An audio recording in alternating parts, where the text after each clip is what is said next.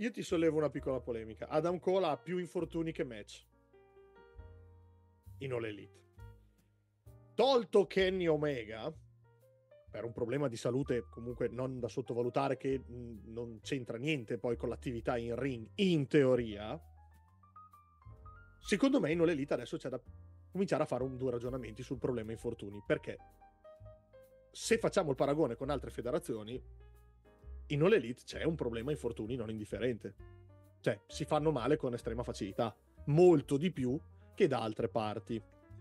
Vuoi la spettacolarità? Vuoi rendere un po' più estremi i match rispetto al normale?